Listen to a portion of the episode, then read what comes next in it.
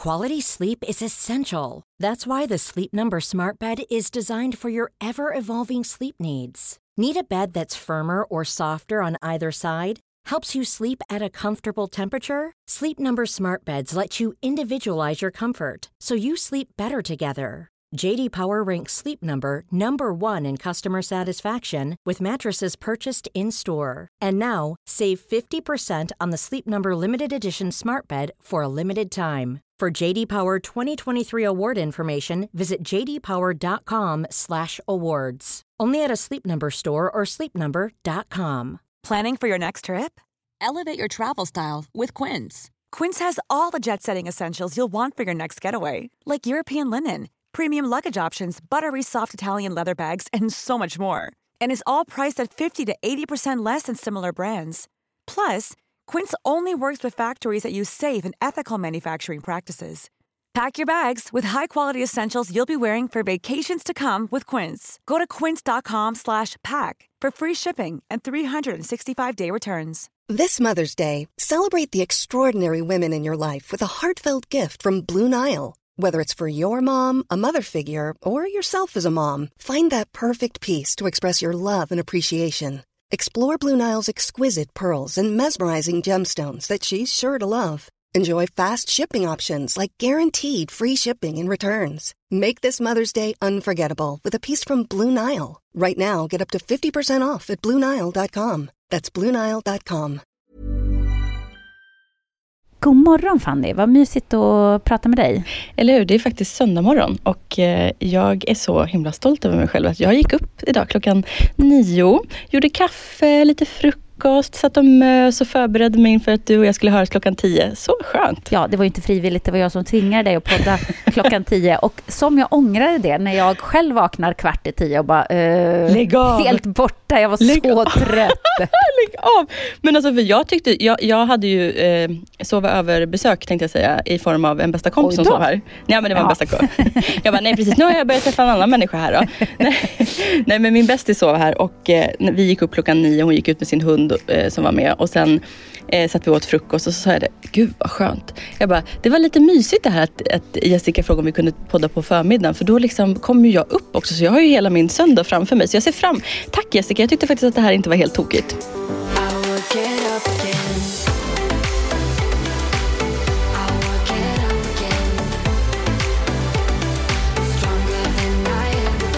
Och jag kan väl bara kort då säga till alla lyssnarna att eh, några av de saker som vi kommer att beröra i det här avsnittet är eh, ett meddelande som vi har fått som handlar om eh, problematik kring eh, hetsätning och ätstörningar. Vi kommer att prata lite grann om ett inlägg som eh, Fannys PT Emily har gjort som jag tyckte var jätte, jättebra. Jag bara Mhm. kände applåd, applåd, applåd. Det här behövde också jag läsa. Mm. Eh, jag har tips på hur man på bara några minuter kan få bättre hälsa. Några minuter per dag får man vara beredd att offra. Eh, Spännande. och Fanny, du har ett recept, eller hur? Ja, Ja. Och vi har Verkligen. lista på våra podcasts som vi utlovade förra veckan. Så Yes. det är eh, fullt och det spretar som vanligt hit och dit, men det är ju lite så som det ska vara. Jag tänker, kan vi börja med en liten update? Hur mår du, lilla sjuka, skadade, sängliggande människa? Jag känner mig som en liten skadeskjuten fågel. Hur mår du, lilla Ja, jag kände det som en liten, liten fågel med en trasig vinge just nu. Verkligen.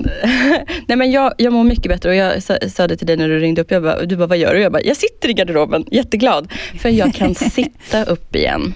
Mm. Jättestort framsteg. Ja. Då kanske till och med ljudet blir ännu bättre för att det blir ju lite eh, holkigt när jag ligger i ett öppet rum. Liksom. Så nu har jag liksom ett täcke på ena sidan, en filt på andra sidan och så sitter jag i garderoben. Det känns jättebra. Eh, så att, eh, det är en klar förbättring. Och sen så la jag ut häromdagen när jag var ute i mina nya Adidas, eh, min nya Adidas-outfit som jag jag låg hemma här sjuk ju i tre veckor och tänkte jag måste ha nya promenadkläder för jag vet ju att det kanske är mest promenader jag kommer göra nu framöver. Eh, Så jag köpte ett par nya skor, en vindjacka som jag får plats med en stor tjocktröja under. Eh, Och då kände jag mig så här peppad och taggad på att ta mig ut. Så nu har jag faktiskt varit ute och promenerat en hel del den här veckan. Gud vad mysigt. Mm. Det har ju faktiskt, nu var det ju en chock för mig när jag kom hem från Sypen för att det var 30 grader varmt där. Man landar, det är liksom mörkt, regnigt, grått, tråkigt.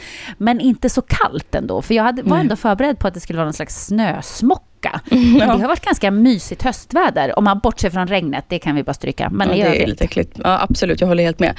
Nej, men det går absolut att ta sig ut och gå promenader i det här vädret. Och, eh, jag tänkte faktiskt snöra på med skorna när du och jag poddar klart och ta en liten söndagspromenad också. Mm. Men vad härligt Fanny, det känns eh, som att du är lite mer igång nu än förra veckan, även fast du hade tagit några steg framåt även då. Absolut, det är mycket, mycket bättre. Nu är morfinet ute. Jag eh, känner mig avtänd och klar från det. Jag har fått en... ja, men det var faktiskt... Det är som att du har varit en tung knarkare. Jag vet. På tal om det här vi ska ta upp lite senare med missbruksproblematik. Man bara, jag åt ja. morfin i två veckor och blev missbrukare. Nej, men jag är jätteglad att jag slutat äta morfinet och jag fick ju en ny nervmedicin som verkar göra susen. Så det känns jätte, jättebra. Eh, så att nu eh, Eh, nu, nu ska vi bara framåt, så det kommer bli lite uppdatering. Jag fick faktiskt, eh, det var en kvinna som hörde av sig eh, som är kiropraktor och som jobbar på klinik där de har eh, fysioterapi också. Och hon frågade om jag var sugen på att börja gå hos dem. Så att vi ska faktiskt träffas i veckan nu som kommer. Ja, men den här veckan nu när, när ni lyssnar. Så tänkte jag eh, ha ett första möte med henne. Så det ska bli jättespännande att se hur man kan... Jag måste ju ha alla delar liksom. Både räta ut kroppen, fysioterapin och sen förhoppningsvis kunna gå tillbaka och så sakta, så smått eh, styrketräna i alla fall överdelen med Emily. Ja, mm. men det låter ju toppenbra. Och vad kul att du ska börja med eh, med ny sjukgymnastik. Mm, det ska bli jättekul. Alltså jag är supertaggad och jag vill ju bara liksom framåt. Det, där, det här har ju varit liksom döden för mig. Men eh, du, hur mår du då? Eh, jo, men nu är jag ju hemma och det är ganska skönt. Men det är också lite separationsångest från värmen. Mm -hmm. och, mhm. och, du vet, jag tänker ju varje år när jag är hemma, jag måste flytta till värmen. Jag kan inte, jag kan inte vara i det här grå, mörka, kalla. Jag står inte ut liksom. Och nu mm. blir det ännu värre markant när man kommer från jätte, jättefint väder, eh, 30 grader sol varenda dag och mm. man märker ju själv hur mycket piggare man blir. Alltså mm. solen gör så mycket för mm. att man får så mycket energi. Mm. Eh, och, det här är ju lite ytligt, men förlåt, vi är ju ibland lite ytliga också du och jag. Men, absolut. Man är mycket snyggare ja. när man är ute i solen. Det, men det går inte att komma ifrån. Nej. Och det handlar inte bara om att man blir brun, utan det handlar om att man får liksom någon slags glow som kommer inifrån. Det är som att eh, kroppen bara, ja tack. Det här men, behöver jag för att kunna blomstra. Men det handlar ju så mycket om, du säger också, den här energin. Ja, alltså är man i värmen så får man ju också en helt annan sorts energi. Solen, D-vitaminen och liksom... Eh, jag, jag, kan också känna att man lever upp lite. Det är väl det som är det här också. Du vet, när man åker utomlands med sin partner till exempel, så har man mer sex än någonsin och man har så härligt och man är, liksom, man är lite lyckligare helt enkelt. När man ja. är borta från hemmatristessen och det här eh, molntäcket som ligger över Sverige. Alltså du märker ju bara, blir det sol en dag i Sverige i det här liksom, sen höst, vinter, då blir man ju också mycket gladare. Men jag, jag kan förstå de här gamla kulturerna. Mm. Du vet, eh, typ eh, Maya och alla de här som dyrkade solen mm. och som var verkligen, solen är våran gud i princip. Mm. Men jag förstår dem, för att det är någonting med solen som mm. gör att man blir lyckligare. Alltså jag tror inte att det är att vi inbillar oss att det bara är det här, åh, vi kommer bort från Eh, hemifrån och vi behöver inte städa själva, behöver inte laga mat när man bor på hotell och sådär. Jag, jag tror verkligen att solen gör någonting med människan. Det, mm. det är något i solen som vi behöver. Mm. Eh, och, och jag kanske vet det bättre än någon eftersom jag är uppväxt i mörker. Ja. det, här, det, här, är inte ens ett skämt. Alltså jag var inte instängd i någon källare, så illa var det inte. Men jag är ju uppväxt i Jokkmokk. Ja. Och där är det ju på vintern, det är ju mörkt nästan dygnet runt. Ja. Det är ljust några dagar, eller några timmar mitt på dagen. Och då var man ju oftast i skolan, så att det, man såg ju inte ljuset. Det var kolsvart när jag gick till skolan. Det var kolsvart när jag gick hem. Alltså det är mörkt, mörkt, mörkt och det är mörkt länge. Ja. Många månader. Så, så jag känner verkligen, jag om någon vet vad sol och solljus gör. Så att jag känner att det är lite jobbigt att åka hem från det. Ja. Eh, absolut. Det var som att jag var så här, när jag reste från Cypern, klev på planet. Mm. Hello, sexgudinna, you beautiful bitch. Och sen bara landa i Sverige. vad är det där för träsktroll som kliver av planen? Så fort gick förvandlingen. Vad tror du hade hänt om du hade stannat kvar? Om du inte hade tagit ut i världen till exempel och gjort eh, Fröken Sverige och blivit modell och alltihopa. Vad hade du varit idag om du var kvar där uppe? Alltså jag tror helt ärligt att jag inte hade kunnat stanna kvar. För att jag har ju haft... Eh, och det här har jag ju förstått nu då som 47-åring att det har lite grann med ADHD att göra. Men jag har ju haft en inre rastlöshet sedan jag var mm. väldigt, väldigt liten. Alltså alltid egentligen. Jag har alltid längtat bort någon annanstans iväg. Mm. Eh, så känslan är att det hade, jag hade inte kunnat stanna kvar. Men om mm. det hade nu varit så, livet hade blivit så, då är jag ganska säker på att jag hade kanske flyttat till Luleå, som är närmsta stora stad. Och mm. jag hade nog hållit på väldigt mycket med basket. Jag hade nog spelat mycket själv. De har ju väldigt bra basketlag i Luleå. Högsta, mm. Både herrarna och damerna är ju högsta ligan. Det är ju en riktig idrottsstad. Mm. Så att jag hade säkert hållit på med det. Och när jag hade slutat med det hade jag säkert eh, varit engagerad i föreningen. Jag kanske hade tränat. Jag, jag hade hållit på med sport tror jag på något sätt. Ja, vad spännande. Ja, men... Eh, men det, det livet tror jag hade varit kanske ett av tusen möjliga liv mm. i mitt liv. För att jag tror att eh, jag hade varit för rastlös för att stanna kvar. Jag, jag har hela tiden velat bort, bort, bort, bort, bort, mm. vart jag än är egentligen. Men, men vet du, jag, jag, känner igen mig så mycket i den där äh, längtan av att äh, att någonting annat ska hända och att man ja. liksom känner att man var typ menad för någonting mer. Och det känns ju nästan grandiost att säga om sig själv att man var menad för någonting mer. Men du vet att man så här, jag hade också en sån här, Södertälje är ju inte en jätteliten stad och den är ju väldigt nära till Stockholm som är huvudstaden. Liksom. Men det var liksom, det kröp i kroppen när jag var liten. Jag var såhär, vad fan ska jag göra? Och du vet, jag har ju nämnt att jag var så otroligt dålig i skolan och eh, så rastlös och kunde liksom inte fokusera på att plugga. Och då var det så här, va, alltså du vet, jag spenderade så många dagar och timmar och nätter på att fundera på, ja men vad ska jag göra med mitt liv? Jag vet mm. bara att det ska bli någonting mer och jag vet att det ska bli jäkligt bra, men hur och vad? Och sen att man liksom halkade in på det här som jag halkade in på, liksom med hår och smink och allt det här. Det, det, är ju ganska liten chans och odds att också lyckas i det, som vi pratade i förra avsnittet. Att det krävs otroligt mycket hårt arbete. Men det är väldigt spännande att man liksom så här, man börjar liksom fila på det där redan som barn. Att man så här, ho, här ska jag ifrån liksom. Ja. Mm. Ja, gud. Är det något som jag höll på med som barn så var det ju att dagdrömma. Alltså drömma om alla olika liv som jag skulle leva i mitt liv. Mm. Allt som jag skulle göra, allt jag skulle uppnå, allt jag skulle se, alla människor jag skulle träffa. Alltså, mm. Så mycket dagdrömmar har tillverkats i det här huvudet kan jag säga. Och gör fortfarande. Men mm. det är det som är också lite spännande, att jag har inte tappat det där, utan det är fortfarande dagdrömmar i mitt huvud. Och då blir det lite krock när jag någonstans också inser ja men vet du vad, du är 47 år, snart blir 50. Hur mycket kan du drömma då? Alltså vad finns det för, för drömmar kvar? Men vad finns det för drömmar kvar? För jag tycker inte att det är för sent att Nej, fortsätta men, drömma. För jag får nästan panik, för det är så här, men många av de saker som jag har drömt om kommer jag inte att kunna göra. Någonstans hade jag en dröm mm. så här om att eh, kanske göra karriär utomlands också. Kanske bo några år i USA, kanske jobba som programledare där. Du vet, testa på den grejen. Men nu är jag ju för gammal för det. Kolla på hur de ser ut i USA. De är ju liksom piffade och fiffade och Amen. ganska så opererade. Nej, men jag är för gammal. Nej, nej, den drömmen är över liksom. Det är slut. Det kommer inte att gå. Men då börjar jag tänka på andra saker. Hur kan jag motivera mig själv nu? För jag måste alltid ha något att drömma om. Mm. Så att nu har jag ju liksom hittat på grejer så här. Ja, ah, men när jag blir pensionär då. Då ska jag starta ett imperium för äldre människor, alltså medieimperium. Jag ska pumpa ut tv-program, mm. eh, jag ska pumpa ut eh, Ja, tidningar finns ju inte längre, det var ju någon slags idé, men mm.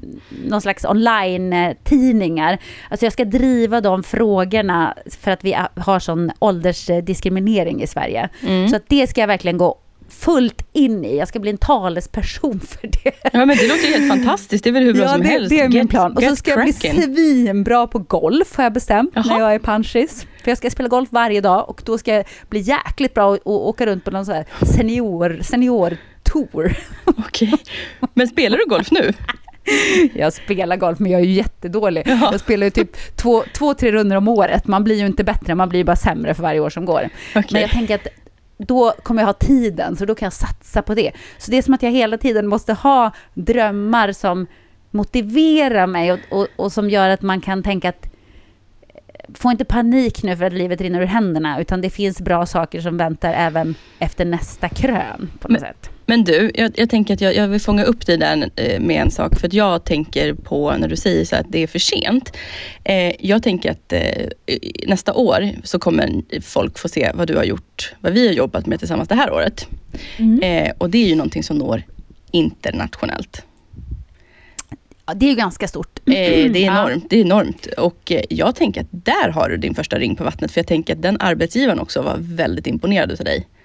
Så att eh, jag tror inte att det är över. Plus att Jessica, alltså för att vara då 47 och inte mm. ha opererat dig. Du är ju en av de absolut naturligaste liksom, personerna så sätt. Och ha den naturliga skönheten Alltså lägg, alltså hörru, skärp dig. Jag, det där är så här, nej. Jag tror, att, eh, jag tror att det är saker runt görningen för dig som du inte ens eh, kan då liksom så. Så att, jag säger så här, nu måste du fortsätta manifestera eh, den här drömmen och önskan. Jo, jo, jo. För det, jag tror stenhårt på manifestering. Att liksom, jag har alltid, alltså, så här, vet, jag tänker tanken, jag visualiserar den, jag, jag ser hur det är att vara där och jag liksom, du vet, så här, nu ska jag vara där. Och det har hjälpt mig hela tiden att nå de drömmar och mål som jag har velat ta mig till. Så nu fortsätter du på den tanken och du blir inte pensionär ännu tack. Utan nu jobbar vi på utlandskarriär ja. så hänger jag på. Fan vad cool du är Fanny, för att det där är ju... Eh, vad häftigt att du säger att du har tänkt så att du manifesterar. Du ser dig själv i de här olika situationerna. Mm. Det där är ju eh, grundkursen i idrottspsykologi. Mm. Hur du ska lyckas som idrottare. Att du ska se dig själv i de här situationerna. Mm. Du ska liksom spela upp matchen i ditt huvud och se hur du eh, gör mål, hur du kämpar, hur du sliter, hur du blir hyllad efteråt, bla bla bla. Gå in mm. med det. Jag har jobbat också ganska mycket med det där, eh, men jag tycker att det är svårt ibland, för att man måste verkligen eh, se bilderna i mm. huvudet. Det räcker inte bara med att tänka tanken. Det är som att då når det inte tillräckligt djupt in. Mm. Men jag, jag jobbade ganska mycket med det där när jag gjorde Let's Dance faktiskt. Det mm. var ju på den tiden eh, när alla tittade på TV. Mm. Så det var ju, vi hade ju väldigt mycket tittare, runt två miljoner hade mm. vi eh, de flesta säsongerna. Mm. Och det var livesänt. Eh, och man kan ju bli nervös av att gå ut och göra en sån grej. Och tänk, om man börjar tänka så här, gud, två miljoner sitter och tittar, det är live, tänk om jag gör bort mig, tänk om jag får blackout, tänk mm. om tänk om jag är dålig, tänk om jag blir sågad imorgon i tidningen och så vidare. Mm. Så jag fick jobba jättemycket med att manifestera att jag var bra. Mm. Så jag kunde sitta i min egen loge och liksom se mig själv när jag gick in där och hur man strålade och hur man var full av självförtroende. Mm. Och så kunde jag liksom har den här eh, tanken i mitt huvud så här, du är en stjärna, du är en stjärna, du är en stjärna, du är otroligt bra. Och det här låter ju jättefånigt att säga det högt, man vill ju nästan inte göra det. Jag tänker att det kan hjälpa folk eh, också. Hur man faktiskt kan använda sina tankar till att eh, prestera bättre på vad det än må vara, om det nu handlar om ens hälsa, ens privatliv, ens eh, karriär. Absolut. Eller sådär. Jag tror att det där är jätte, jätteviktigt. Absolut, jag håller helt med dig. Jag tycker inte alls att det är fånigt. Jag tror att det är så här, nyckeln till att faktiskt våga vissa saker i livet och att våga ta eh, chanser och att liksom fortsätta ta sig framåt. Och det spelar ingen roll om man... Alltså det kan vara vad som helst i vad man jobbar med. Liksom inte att man jobbar med TV och media utan att man kanske vill ha eh, befordra... Man kanske jobbar på ICA Maxi och vill ha, bättre bli butikschef. Eh, ja. Man kanske ja. jobbar inom eh, lanthandel och vill äga en egen gård.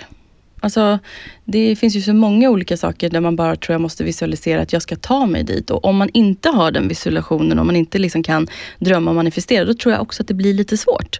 Jag har verkligen, och det är samma sak nu med min viktresa. Jag har ju redan sett hur jag kommer se ut, hur jag kommer må, hur jag kommer stråla, hur jag kommer Alltså så här. Jag ser jag har ju sett slutvisionen. Vad du kommer göra. Du, kommer, du har väl sett dig själv på hästryggen till exempel? Ja, nu sa jag skidbacken. Ja, nu sa jag skidbacken först, men det är verkligen. Och liksom, eh, tanken på så här, du vet, jag har sett mig själv galoppera med dig i liksom, eh, engelska landskapet. Jag har sett mig själv åka skidor med eh, mina kompisar Anja och Filippa. Eh, och liksom, du vet, så här, jag, jag har sett alla de här bilderna och visionerna. Jag har sett de här kläderna som jag har längtat efter att ha på mig. Alltså jag har sett den här outfiten Jessica, när jag har den här roliga festen med alla mina vänner och firar det här. Liksom. Och, ja, det, det, tror jag är jätteviktigt att se vart man är på väg någonstans för att också mm. orka ta sig hela vägen i mål. Fan vad coolt Fanny. Jag älskar att höra det här. Jag tror verkligen att det här kan hjälpa många. För att det här med att manifestera de här grejerna, mm. det, det, kan ju låta som blubbeli-blubb, mm. så här psykologiskt humbug. Och mm. folk som inte är så inne i sånt tänker att ah, det där kan väl inte hjälpa. Men mm. på riktigt, det gör det. Det gör det. Ja, och det, jag tror så här också, det är väl som, alltså det är ju som tro överlag. Eh, typ till exempel också om man tror på att gå till en spådam. Jag har ju många väninnor som i sorg eh, ringer den här fantastiska eh, spåtanten och får guidning och så här. Och jag bara, ah, jo, nej, men, och det kan man ju också där tycka så här, åh humbug och sådär. Men, men även jag kan ta mig dit ibland. För att jag behöver den guidningen. Jag behöver höra det här som den här personen säger till mig. Även för man kanske vet det redan från början. Du borde inte gå tillbaka dit. Eller du borde, eller typ så här och så här kommer det bli. För då på något sätt fortsätter man drömma och hoppas. Precis som när man tror på Gud och sådana saker också. Att man har en tro och man får hopp. Ja, exakt. Och jag har ju också gått till en, inte spådam, mm. till ett medium, eh, mm. Benny Rosenqvist, som mm. Carolina Gynning också använder. Ja, jag såg, de hängde här nu. Hon hade lagt ut mycket. Ja, jag såg också det. Det var därför jag kom att tänka lite grann på honom igen. Jag tänker mm. på honom med jämna mellanrum, för att jag gjorde den här grejen för Nyhetsmorgon. Mm. Eh, så att det sändes ju, en del av det sändes i tv, det som var för privat eh, fick de ta bort. Mm. Men eh, det som han sa till mig, alltså det är så mycket som har slagit in, mm. som han sa till mig framåt. Och saker som han sa till mig bakåt var sånt som han aldrig hade kunnat googla upp eller veta. Mm. För det var saker som jag aldrig hade sagt, sagt till en levande människa. Nej. Som han visste om mig. Som mm. jag liksom eh, och, och, då handlar det inte om saker som man har gjort i livet eller mm. sådär, utan det handlar om saker som jag har tänkt. Mm. Så, så, idéer jag har av mig själv i mitt mm. huvud. Mm. Det kunde han säga. Också framåt, så det var så mycket som slog in och sådär. Och jag finner så himla mycket eh, tröst i det där. Mm. Eh, för att han sa också saker så här om mina barn, hur skulle det gå för mm. dem i livet, bla bla bla. Eh, om sjukdomar och bara, bara saker. Så alltid när jag är orolig för mina barn, för att Mm. Man är ju det som mm. förälder. Eh, och jag har en 18-åring, han är ute mycket och det händer så mycket skit i Stockholm, det är läskigt. Mm. Så tänker jag ofta på det som Benny sa till mig, så vet jag att all, kommer, allt kommer att bli bra. Allt kommer att bli mm. bra, för att Benny har berättat för mig hur det kommer att bli. Men det är precis det där jag menar, det är sån fin tröst. Och det är det jag menar, liksom, alltså, när jag sa spådam, men jag menade faktiskt också medium lite mer. För jag har också alltid tyckt att det är jättespännande med just mediala människor. Och eh, nu är det ju verkligen en vattendelare här, vad folk tror på, inte tror på och vad de håller med oss om. Men jag har ju också väldigt stor medial förmåga och det har jag alltid fått höra ifrån eh, medium, alltså folk som, har, som jobbar med det. Mm. Eh, och vi kan faktiskt, vi kan ägna ett avsnitt längre fram till lite spökhistorier. Eh, så kan jag berätta lite saker jag varit med om. Om, eh, jag tycker verkligen vi ska göra det. Mm. För det är så spännande. Och jag mm. vet att det är en vattendelare. Men jag tänker att man får se på det som som vilken religion som helst. Jag är ju inte mm. religiös. Nej, inte jag. Eh, men, men jag respekterar att människor tror på en gud eller tror mm. liksom på, på det som står i Bibeln och sådär. Mm. Eh, men det är ju en tro precis som att jag väljer att tro på det ett medium har sagt till mig. Förstår mm. du? Det är ingen som kan bevisa att Nej. det är så.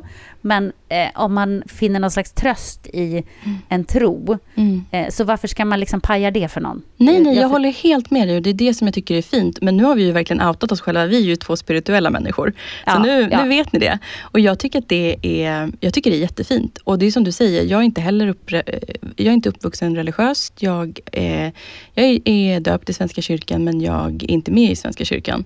Och eh, jag tycker också som du, alltså jag, det var så skönt när min farmor blev dålig. Liksom, och hon sa det alltid till mig att hon trodde på Gud. Och hon fann ju en jättetröst i det när hon visste att hon blev äldre och att hon kanske skulle gå bort. Och det tycker jag är toppen. Jag tycker det är jättefint. När religion eh, inte gör skada utan gör det den ska. Kärlek, eh, alltså det här compassion, att man, är, men att man är snäll mot andra människor. Det tycker jag det är fantastiskt.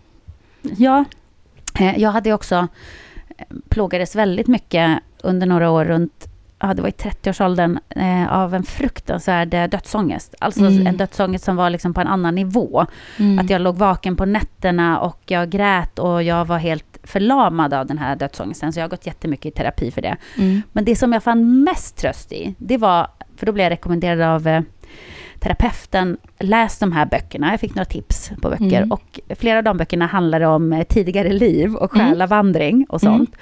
Och det hittade jag sån otrolig tröst i. Det blev liksom, det blev som en eh, snuttefilt för mig. att tänka på att döden är inte punkten, mm. utan det finns någonting annat sen. Och eh, det som man gör i det här livet, det, kommer på något sätt att hänga med, så man får ändå försöka vara sitt bästa.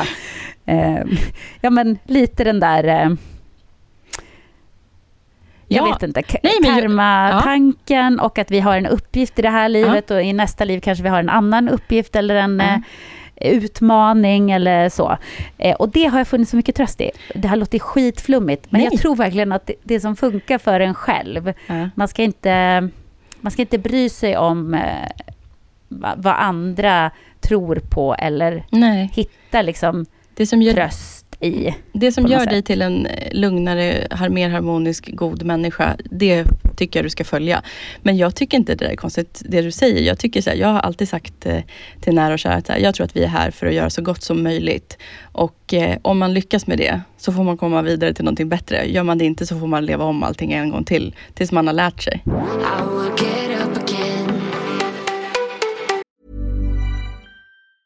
When you're ready to pop the question, the last thing you want to do is second guess the ring. At BlueNile.com you can design a one-of-a-kind ring with the ease and convenience of shopping online. Choose your diamond and setting. When you find the one, you'll get it delivered right to your door. Go to Bluenile.com and use promo code LISTEN to get $50 off your purchase of $500 or more. That's code LISTEN at Bluenile.com for $50 off your purchase. Bluenile.com code LISTEN. Hey, it's Ryan Reynolds, and I'm here with Keith, co star of my upcoming film, If, only in theaters, May 17th. Do you want to tell people the big news?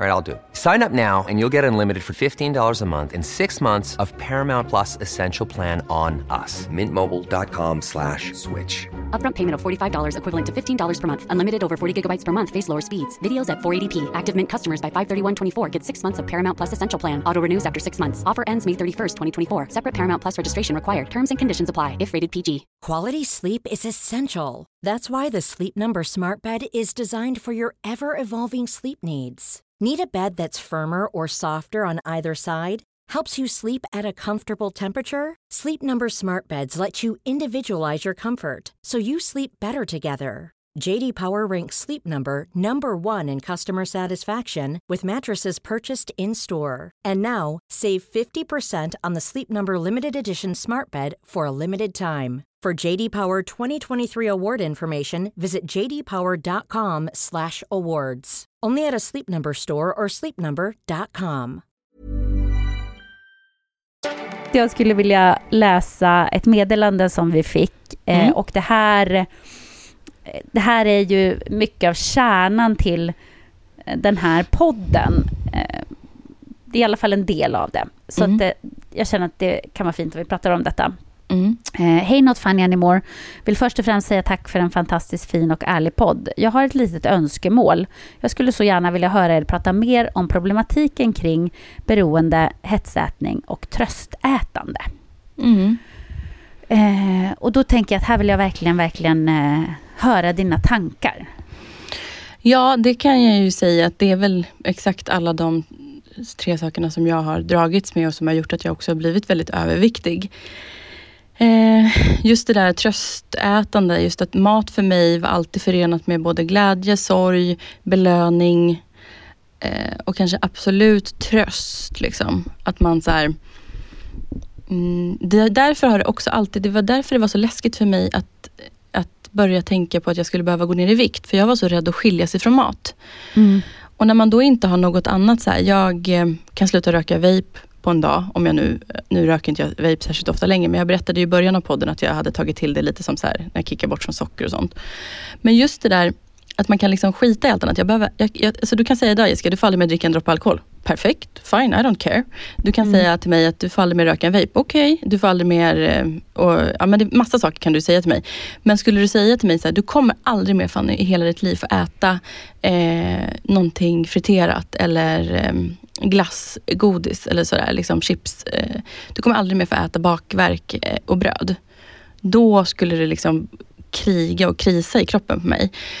Så därför när jag var tvungen att börja göra den här resan så var det så otroligt viktigt för mig att det inte fick vara för mycket fixering vid förbud. Utan fokusera på så här, mm, bli av med det initiala sockerberoendet. Och sen så var ju hela tiden planen, och det har alltid varit som jag har pratat mycket om, att jag vill kunna äta en god efterrätt ute på restaurang i framtiden. Men inte varje dag, utan kanske en, två gånger i månaden eller liksom en efterrätt hemma när man har en god bjudning eller liksom så.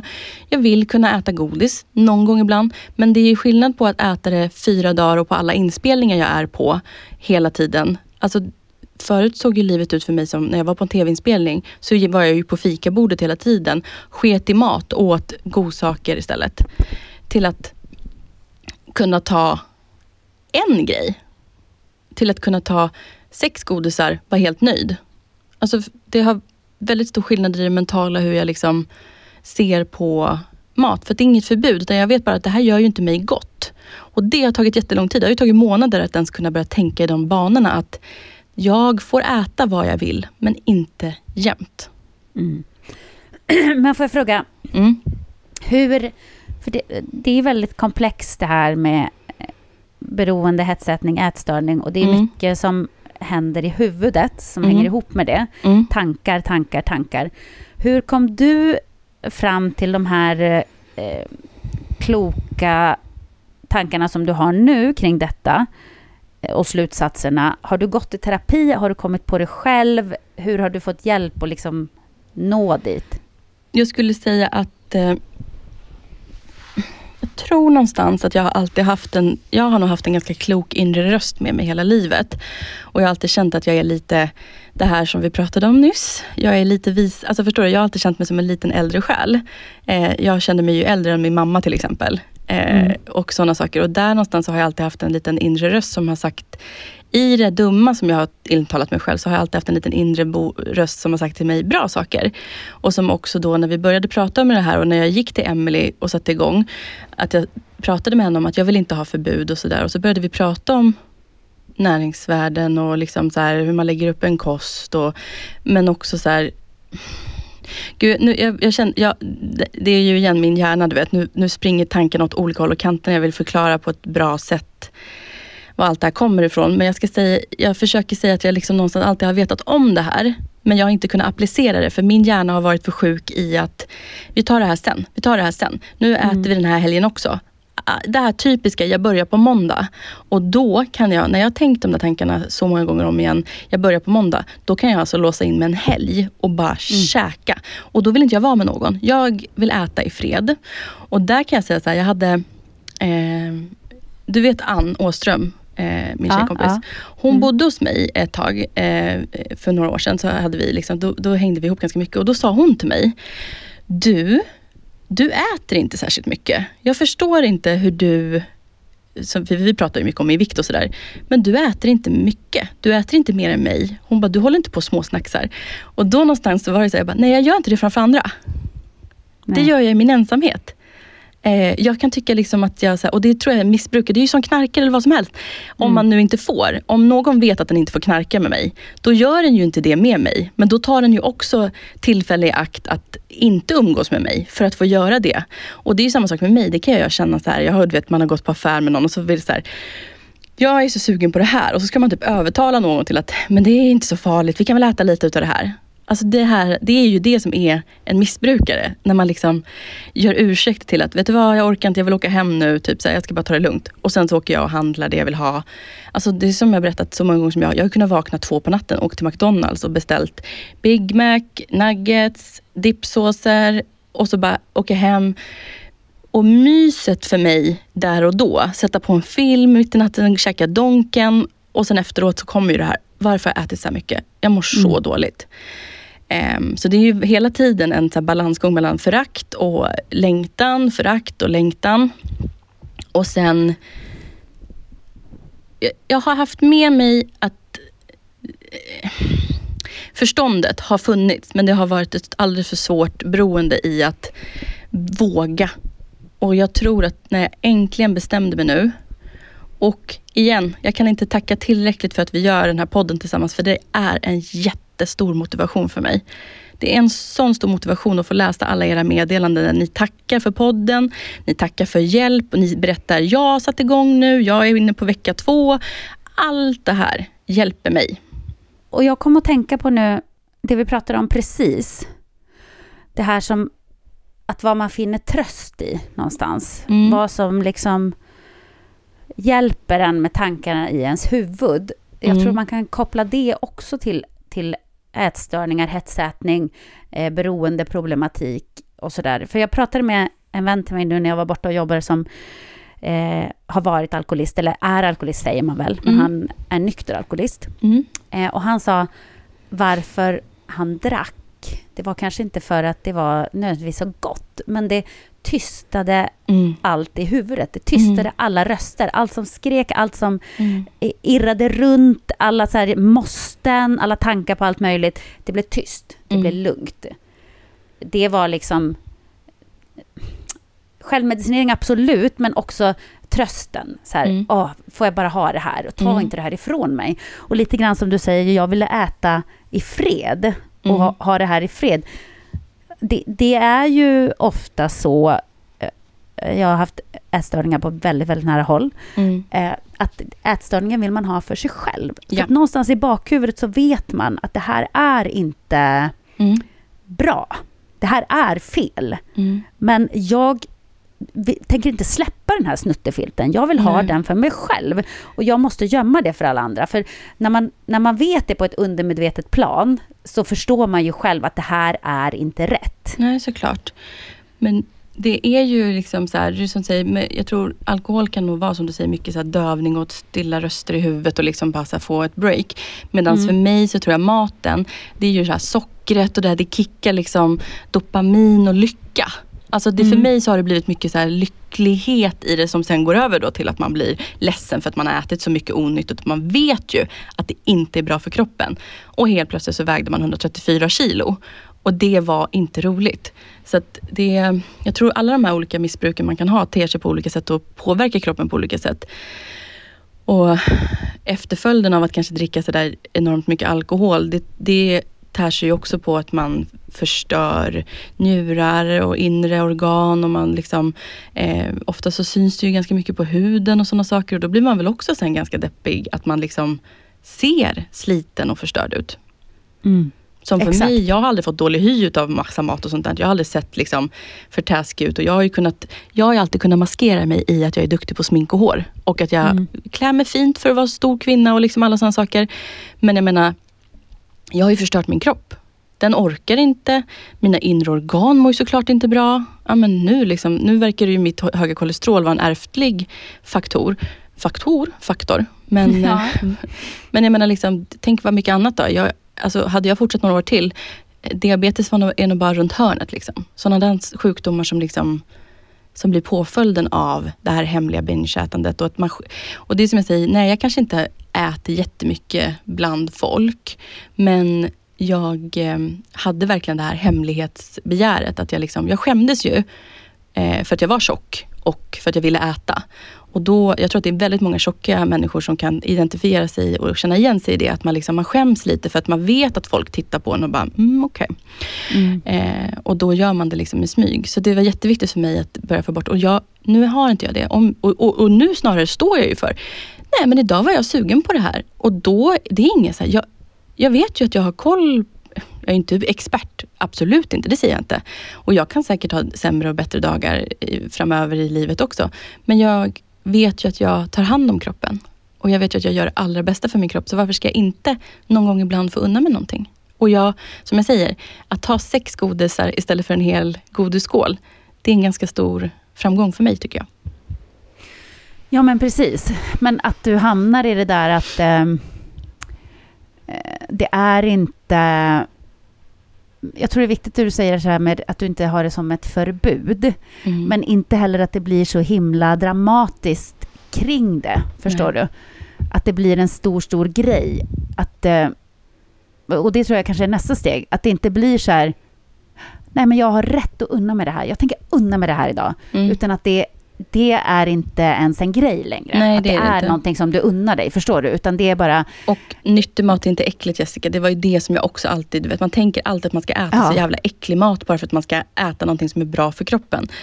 Och du har ju sett allt. Som jag, alltså det som vi har pratat om och de här små, folk, folk skriker efter recept på en Instagram och jag, jag försöker tillgodose. Men jag menar bolognese och ja men allt du lägger upp det bowl och- vattnas i munnen. Din tonfiskröra, Mm. det här brödet. Och, det är så mycket, mycket gott. Och när vi ändå kom in på det, det här Mm. receptet då som du ville tipsa om Ja, idag. nej, men jag, eh, då ska vi krydda min bästis Sandra. Ja. Jag hade Sandra här som sov över hos mig och då skrev hon igår, eh, det var faktiskt lite sorgligt, det här kan jag faktiskt ta upp, hon, min kompis som jag missade igår. Jag, eftersom att jag inte kan dansa och stå så missade jag ju Kristina Stellis 60-årskalas igår. Och det var ju en bal. Och jag kände att jag kommer inte kunna klä upp mig i vacker klänning och stå upp en hel kväll eller sitta ner och vara med. Så att jag missade ju det tyvärr och då tyckte jag lite synd om mig själv. Och det tyckte min kompis också så då ville hon komma hit och bjuda mig på middag. Och det var så lyxigt förstår du. Eh, och då sa hon, jag kommer till dig och gör en gryta. Eh, och jag är inte så mycket för vegetarianskt. Och då sa hon också, det är egentligen en vegetariansk gryta. Hon bara, men jag fräser i lite eh, fläsk, eller vad heter det? Så här, Bacon? Nej. Ja, det är som bacon, fast vad heter de när de är lite så här, som tärningar? Du vet. Ja, men det är Jaha, väl typ sidfläsk. ja, men det- sidfläsk. Ja, mm. Ja, precis. Hon, hon bara, det blir så mustig och god smak. Och hon bara, och oftast man behöver inte, alltså så här, hon bara, man skulle väl kunna ha i lite kött om man känner för det. Eller så äter man det bara som vegetarianskt. Men då gjorde hon, hon stekte lite sidfläsk och sen mungbönor. Eh, och eh, morötter.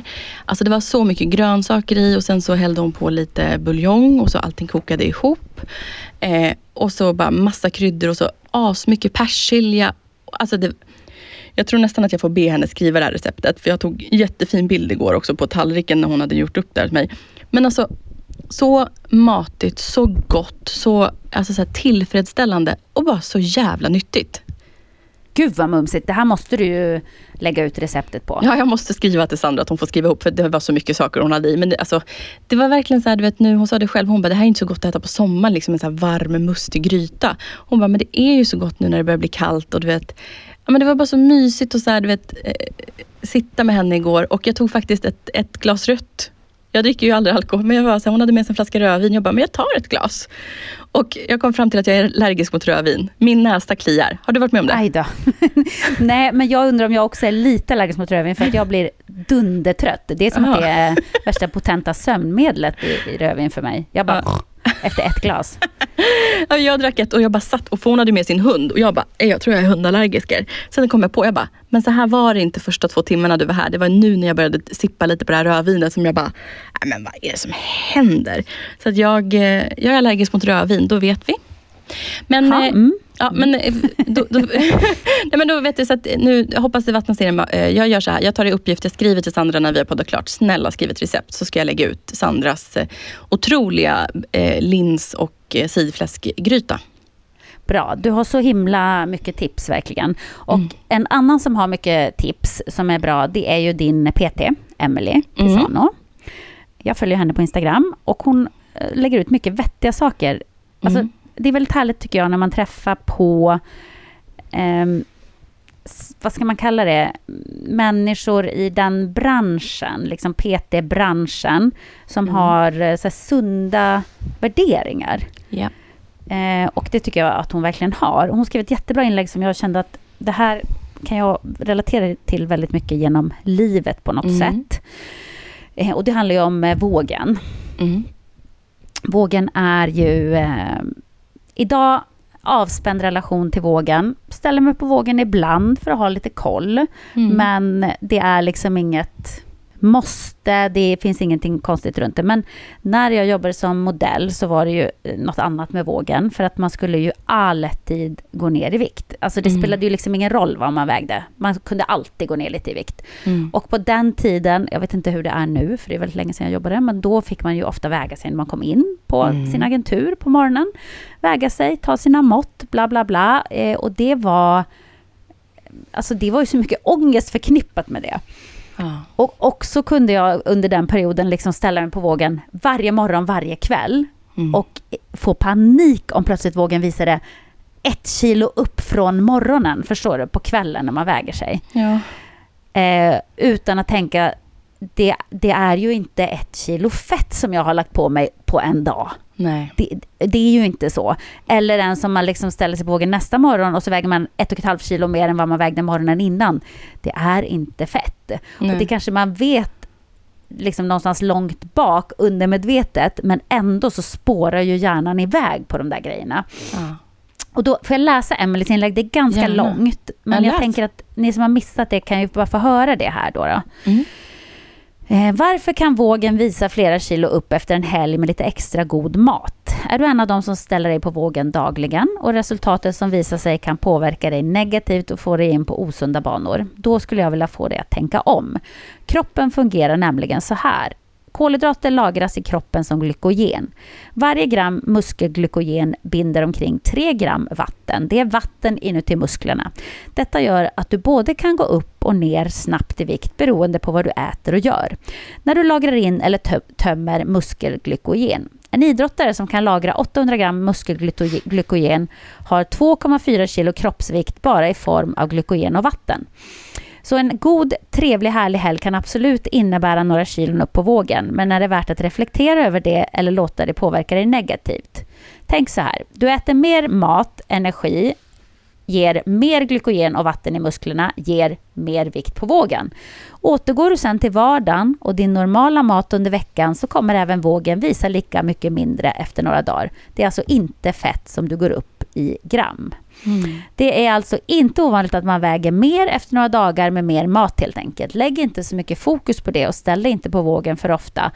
Ofta blir det bara ett moment som stressar ditt psyke och din kropp negativt. Mm. Skulle du kunna undvika dessa kilon upp och ner? Ja, absolut. Genom att inte äta högre mängd kolhydrater och salt än vad du till vardags gör. Men vill man leva så, att aldrig gå utanför sin box eller kostplan? Jag personligen skulle inte vilja leva allt för begränsat med min kost. Jag vill kunna äta allt, men inte alltid helt enkelt. Därför rekommenderar jag istället att man helt enkelt accepterar att kroppen fungerar så och istället fokuserar på detta. Hade mm. du trevligt? Var det gott? Fick det dig att må bra i stunden? Mm. Är svaret ja, då kanske det bidrar med en viktig faktor i din hälsosamma och hållbara livsstil. Det kanske ger mer att äta gott vissa dagar än faktumet att vågen inte visar lite upp en dag eller två. Så kort och gott, man kan njuta av en kanelbulle, ha ett socialt liv och samtidigt vara hälsosam på en och samma gång i mm. en och samma kropp. Och det där är ju jättebra och jag ja. tänker ju när jag läste det så tänkte jag så här att det här har ju Fanny också, eh, Emelie har präntat in det här lite grann i Fanny, mm. tänkte jag då. Eh, för så tänker ju du också lite grann att mm. Eh, det kan också vara viktigt att man faktiskt får ha trevligt och kunna unna sig och slippa tänka på vad jag äter idag kommer att visa på vågen imorgon. Mm. Men bara man inte gör det hela tiden. Man måste verkligen ha en balans i det där. Mm. Eh, men Då, också så, så skönt att höra att eh, det handlar ju om att vi lagrar jättemycket vätska. Mm. Det tar lång tid att gå upp ett kilo i fettvikt, eller vad man ska mm. kalla det. Eh, därför att då ska du ha 7000, jag tror att det är 7000 kalorier i överskott som du inte gör mm. av med. 7000 kalorier är ett kilo upp mm. på vågen. Eh, som du har lagt på dig. Mm. Men 7000 kalorier, det proppar ju liksom inte i dig på en dag eller två dagar. Eller, det kan man, om man äter som en hetsätare, absolut göra tror jag. Jag kan nog få i mig, när jag var som värst, så kunde jag få i mig extremt mycket kalorier. Ja, men du måste också tänka att du bränner ju kalorier också varje dag. Mm. Du bränner ju kalorier när du, du, du bränner kalorier bara av att ligga i sängen. Okay. Men, men framförallt när du rör dig. Det finns ju ett mått, jag vet inte exakt mm. eh, vad det är, men jag tror att det är runt ja, men kanske 2000 kalorier som du bränner av att inte göra någonting på en dag. Nej men det har tagit mig 15 år att väga 134 kilo. Alltså det har ju Ja varit men exakt, successivt. det är ju en lång, lång, lång process och du Mm. kommer inte att märka det från dag till dag på Nej. vågen. Alltså om man vill väga sig, våg kan vara ett bra hjälpmedel. Mm. Måttband skulle jag säga är ett bättre hjälpmedel. Mm. Eh, som jag hade när jag var tvungen att vänja mig av från mina eh, obehagliga känslor kring vågen. Mm. Eh, då, då tog jag bara mina mått, eller vägde mig bara inom situationstecken genom att eh, eh, se hur kläderna satt på mig. Mm. Om byxorna, mina byxor började kännas för trånga eller de satt på ett annat sätt, ja då förstod jag att nu har jag gått upp lite i vikt. Mm. Eh, då kanske jag får liksom passa lite grann på det. Eh, och började de kännas för lösa, ja då visste jag att jag hade gått ner i vikt. Men då hade jag bara det som mått under flera år. Jag hade inte en aning om vad jag vägde. För att det var viktigt för mig att inte eh, få det här eh, eh, som var lite obsessiv kring vågen på Mm. något sätt. Eh, men jag hör vad du säger med att om man hetsäter så kan man få i sig den typen av... Eh, Mm. Ja, jag, har ju, jag har inte haft någon annan sorts ätstörning som till exempel bulimi. Då. Jag har ju alltid behållit maten. Jag har ju Ja. inte börjat liksom spy eller liksom ta bort maten ur kroppen. Så därför har ju jag gett min kropp eh, tillåtelse att lägga på sig allt det där som jag stoppade i mig.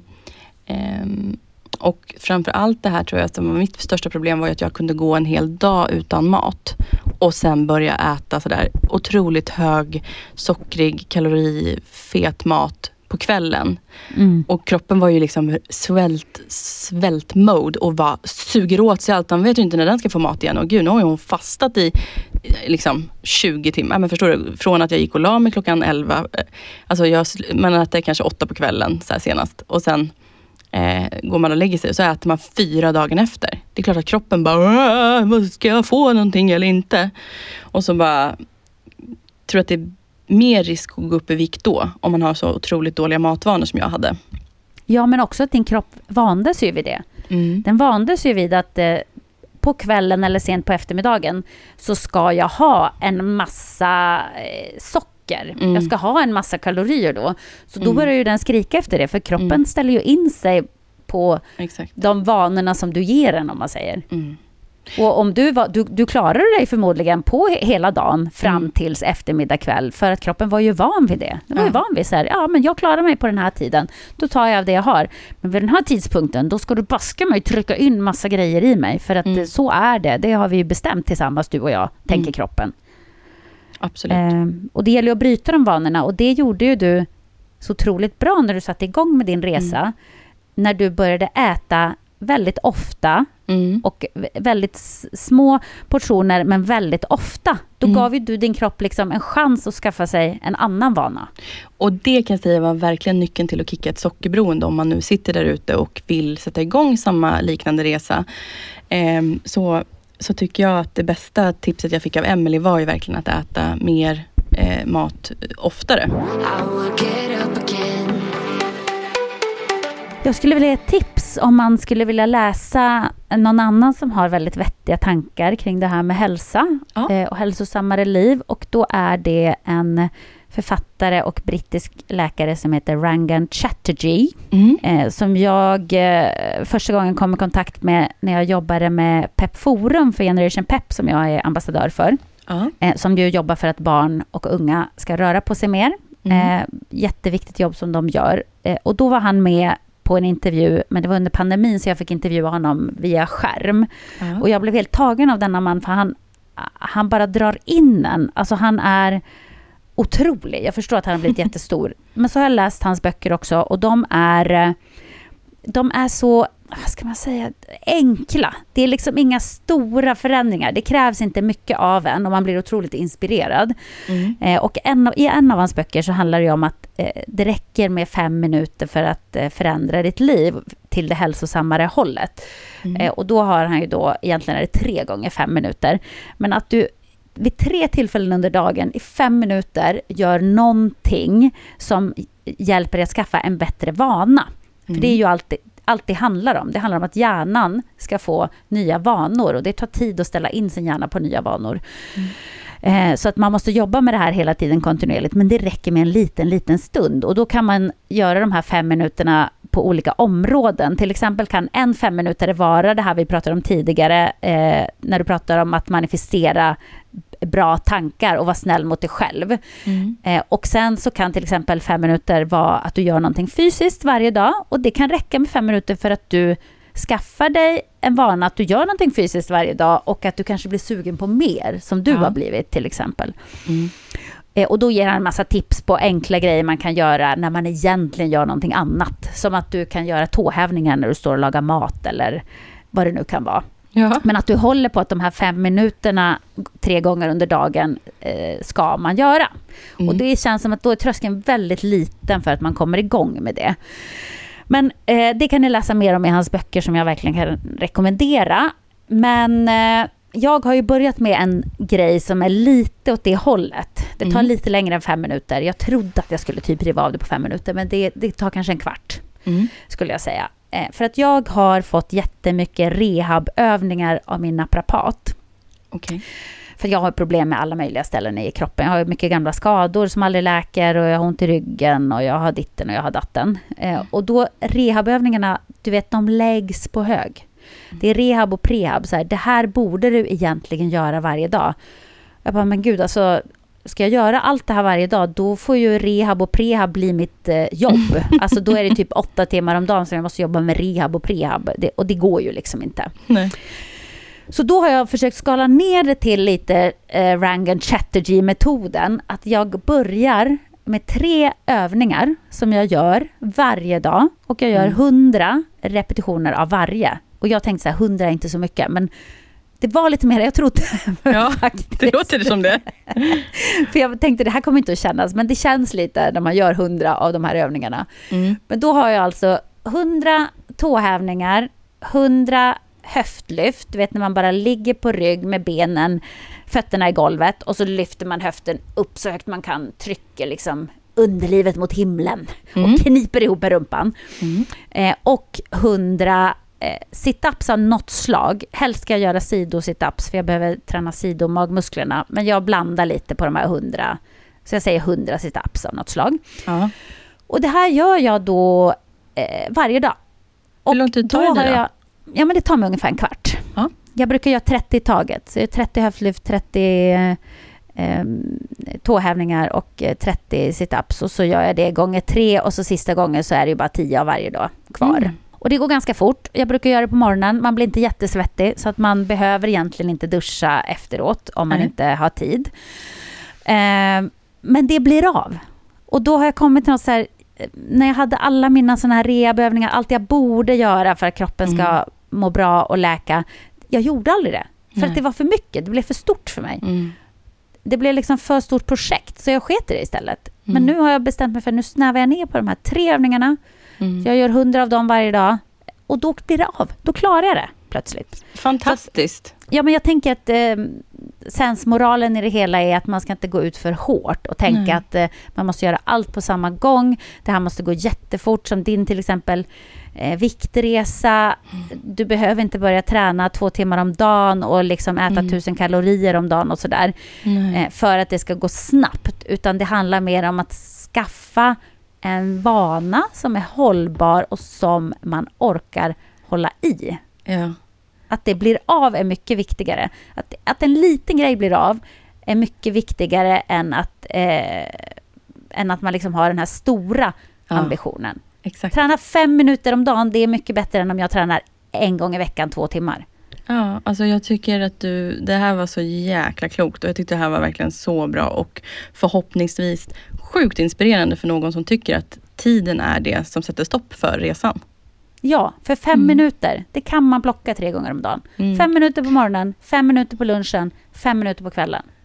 Och så ja, kan man börja där. en kvart på morgonen. Eller en kvart ja. på morgonen. Och se vad det, vad det leder till och att man kanske blir sugen på att utöka de där fem minuterna. Du, jag tror att folk ja. eh, kommer vara jättesugna på att veta vem det här är. Och så. Kan, har du lust att lägga ut på tisdag i storyn? Eh, en screenprint på hans bok eller någonting, något sånt där? Ja, absolut. Och det, det sjuka var att precis innan vi började podda, jag tänkte ja. så här, nu måste jag prata om eh, Dr. Chatterjee som jag älskar i podden. Ja. Då kom det en inspelad intervju med honom på Nyhetsmorgon. Så Nej, det är säkert kul. många som har sett det på Nyhetsmorgon söndag senast. vad kul. Det var lite roligt. Ja, men vad gud vad roligt. Ja, men då så, men då tycker jag att vi, jag tar uppgift och fixar Sandras goda recept och du lägger ut doktor Chatterjee. Chatterjee. Chatterjee. Chatterjee. Skitbra, vad kul. Då får ni det på, nu idag när ni lyssnar. Och låt oss nu då avsluta med våran eh, korta lilla lista på podcasts. Yes. Eftersom de frågar efter detta. Eh, och eh, lyssnar du mycket på podcast? Ja, ja, ja, faktiskt. Men jag har ju en podd som jag har lyssnat på i tio år. Ja, och det är? Ja, det är Alex och Sigge. Ja. Eh, men jag lyssnar inte så mycket på dem längre, jag somnar. För det är någonting med Alex, Alex och Sigges röster som söver mig. Eh, sen har jag ju då Ursäkta med eh, Johanna och Edvin som jag eh, tycker är svinrolig. Den lyssnar jag på på dagtid när jag kör bil. Eh, varje torsdag typ om jag sticker iväg till jobbet eller så. Eh, P3 Dokumentär ja. älskar dokumentärer och jag tycker också om att titta på dokumentärer. Så P3 och egentligen då säger jag som en tillsammans, P3 och P1 tillsammans. Eh, och sen så har vi Värvet. Jag tycker att Värvet gör väldigt bra intervjuer. Eh, faktiskt fantastiska intervjuer med väldigt mycket olika intressanta människor. Och sen har jag min söndags eh, städpodd. Eh, som jag alltid städar till på söndagar. Och det är Wahlgren och Wistam. Ah, du har en städpodd, vad spännande. Ja, men förstår du då, jag har en sovpodd. Ja. Eh, för att på något sätt så ger den mig lite trygghet. Eh, och sen så har jag då min glada podd på dag som jag vill appbita till och det är Ursäkta. Också jättekul att gå till. Och sen har jag städpodden eh, som är eh, Wistam och Wahlgren. Och sen har jag ju då när jag bara liksom vill ha, det, då är det P1 och P3 dokumentär. När jag bara vill liksom, du vet, så här, harmon och förstå. Eller när jag vill liksom bilda mig lite helt enkelt. Eh, jag lyssnar ju inte så mycket på poddar för att, och det här har också med ADHD att göra, Mm. att jag blir för rastlös. Jag, jag klarar inte av, om det är någonting som jag inte är intresserad av en liten stund, jag bara säger men gud, jag, nej jag kan inte lägga min tid på det här, bort, hej då, Pff, bort, jag klarar inte liksom. Nej. Eh, men jag har några som jag lyssnar på och har lyssnat på länge och som jag är helt besatt av. Mm. Och de är inte lika stora, de är lite smalare. Jag lyssnar väldigt mycket på antingen kulturpoddar eller sportpoddar. Mm. Och framförallt, eh, min absolut bästa podd, det är En varg söker sin podd. Ja. Har du lyssnat på den någon gång? Nej, det, det, nej. Nej. Det är ju Liv Strömquist och Caroline Ringskog, Ringskog Ferrada Nolli som gör den. Eh. Och de, är, eh, de pratar om kultur, de pratar liksom om böcker, filmer, samhällsfenomen, serier eh, och så vidare. Mm. Och de är så jävla smarta. Och Mm. de har liksom nya perspektiv på allting. Jag tycker ofta att eh, jag tycker att eh, vi, vi svenska folk har blivit mer och mer får. Mm. Att vi tycker liksom som man ska tycka. Vad är konsensus i den här frågan? Vad ska man ha för åsikter kring det här? Då ska alla tycka det, för att man vill inte trampa fel. Mm. Eh, och sådär. Men de har alltid sina egna takes, de har egna infallsvinklar. De har liksom tänkt till ett varv kring Mm. saker de pratar om. Och jag blir alltid sugen på att läsa böckerna de pratar om, se filmerna de pratar om, se serierna de pratar om, Mm. läsa mer om personer de pratar om och sådär. Mm. Så de är mina absolut största inspirationskällor faktiskt.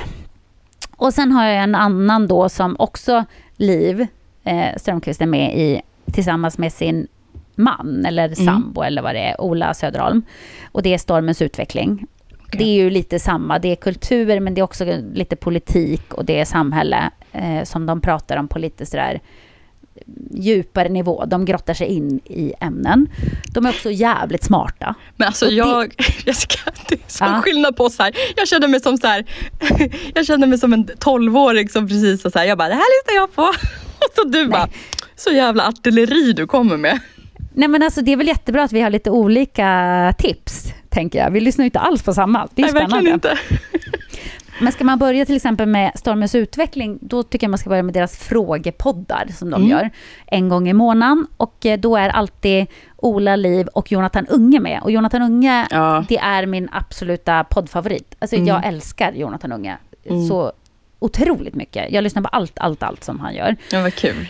Ja, och den är väldigt rolig den där eh, Stormens utveckling frågelåda. Men Mm. Jonathan Unge är ju också med i de andra två poddarna som jag lyssnar på som heter Della Arte och Della Sport. Okej. Eh, den ena handlar alltså om sport och den andra om kultur, men också mycket blubbeli-blubb om deras liv. Då är det ju Jonathan Unge och eh, K. Svensson och Simon Chippen Svensson som de roterar lite i de här poddarna. Okej. Eh, också bara, och det är lite humor också. Det är lite Mm. satiriska poddar kan man säga. Mm. Så det, man tar ju inte allt på allvar, men man skrattar också lite grann. Jävligt bra. Mm. Sen lyssnar jag på en basketpodd som heter Bänkvärmarna. Otroligt smalt. Så att det, det kan jag nog bara rekommendera om man gillar basket. Annars jag att man tycker det är lite tråkigt. Men sen har jag ett till tips. Mm. Eh, om man tycker om eller klarar av att lyssna på engelska poddar. Ja. Och det här är en gammal podd, men jag skulle säga att det här är fortfarande det absolut bästa som har gjorts i poddväg. Ja. Eh, och det är podden Serial. Ja. Jag har bara lyssnat på första säsongen, så jag kan inte säga något om de senare säsongerna, för det vet jag inte. Men den första säsongen, den kom för flera år sedan, eh, tycker jag att man kan gå tillbaka och lyssna till. Den handlar om eh, fallet eh, Adnan Syed. Jag vet inte om du har hört detta. Det handlar om en eh, ung kille som blev eh, anklagad och dömd för att ha mördat sin flickvän eh, och eh, satt i fängelse i väldigt många år. Jag ska inte avslöja hur det går, men eh, eh, man får följa, alltså- alltså hon som har gjort podden då, hon har liksom satt sig in i det här fallet för att han hade försökt få eh, att de skulle ta upp hans fall igen, han menar att han har blivit oskyldigt dömd och så Mm. vidare. Så hon sätter sig in i det här, ringer upp folk, börjar kolla bevisen, börjar kolla alla rättegångshandlingar och det visar ju sig att här finns det definitivt ett Ja. case att ta upp fallet igen. Och det är så sjukt spännande. Jag körde en gång från Småland till Stockholm i regn och Ja. i skymning. Och jag bara lyssnade på avsnitt efter avsnitt efter avsnitt. Och jag kom fram och jag bara satt kvar i bilen för jag kunde bara Ja. inte sluta lyssna. Den sög in mig totalt. Så den eh, första säsongen av Serial kan jag verkligen rekommendera.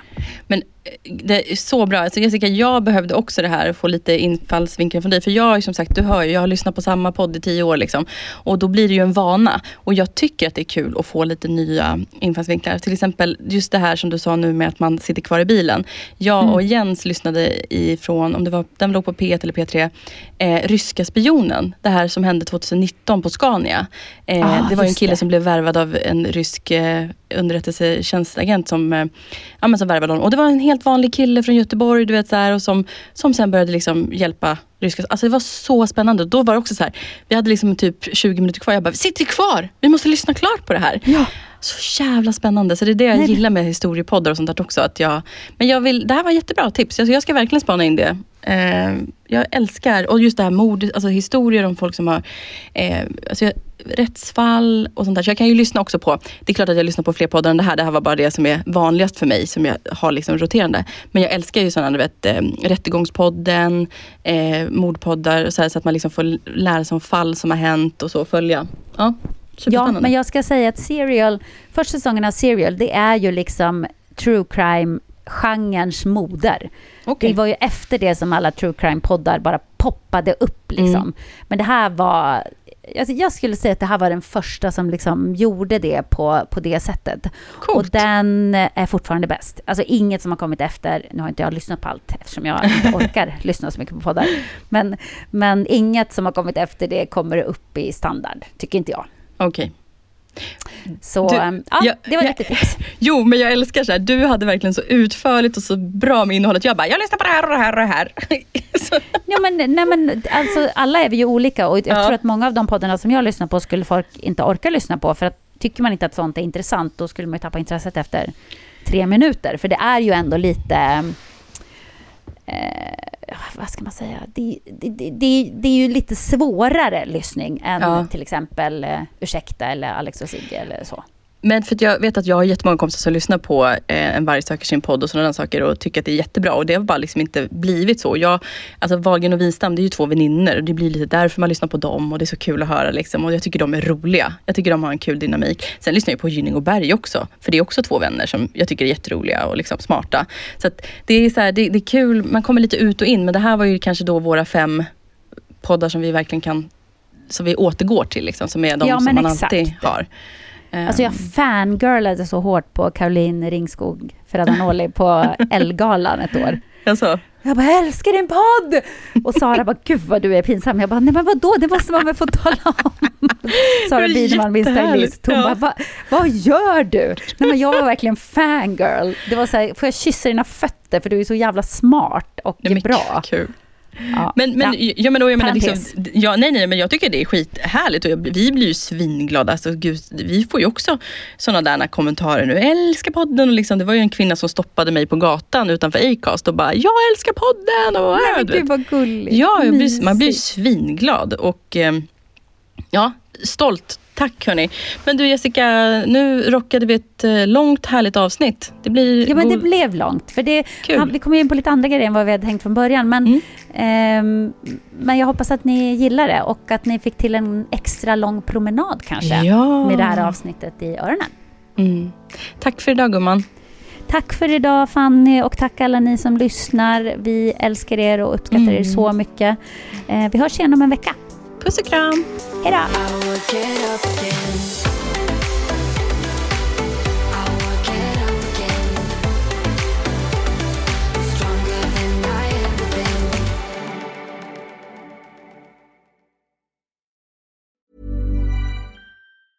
Planning for your next trip?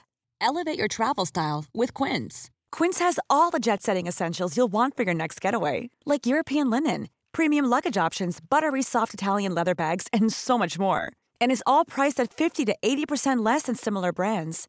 Plus, Quince only works with factories that use safe and ethical manufacturing practices. Pack your bags with high-quality essentials you'll be wearing for vacations to come with Quince. Go to quince.com/pack for free shipping and 365-day returns. This message comes from BOF sponsor eBay. You'll know real when you get it it'll say eBay Authenticity Guarantee. And you'll feel it. Maybe it's a head turning handbag, a watch that says it all, jewelry that makes you look like the gem, or sneakers and streetwear so fresh every step feels fly. eBay gets it. So look for the blue check mark next to that thing you love and be confident that every inch, stitch, sole, and logo is checked by experts. With eBay Authenticity Guarantee, you can trust that feeling of real is always in reach. Ensure your next purchase is the real deal. Visit eBay.com for terms. Mom deserves the best, and there's no better place to shop for Mother's Day than Whole Foods Market. They're your destination for unbeatable savings, from premium gifts to show-stopping flowers and irresistible desserts. Start by saving 33% with Prime on all body care and candles. Then get a 15-stem bunch of tulips for just $9.99 each with Prime. Round out Mom's menu with festive rosé, irresistible berry chantilly cake, and more special treats. Come celebrate Mother's Day at Whole Foods Market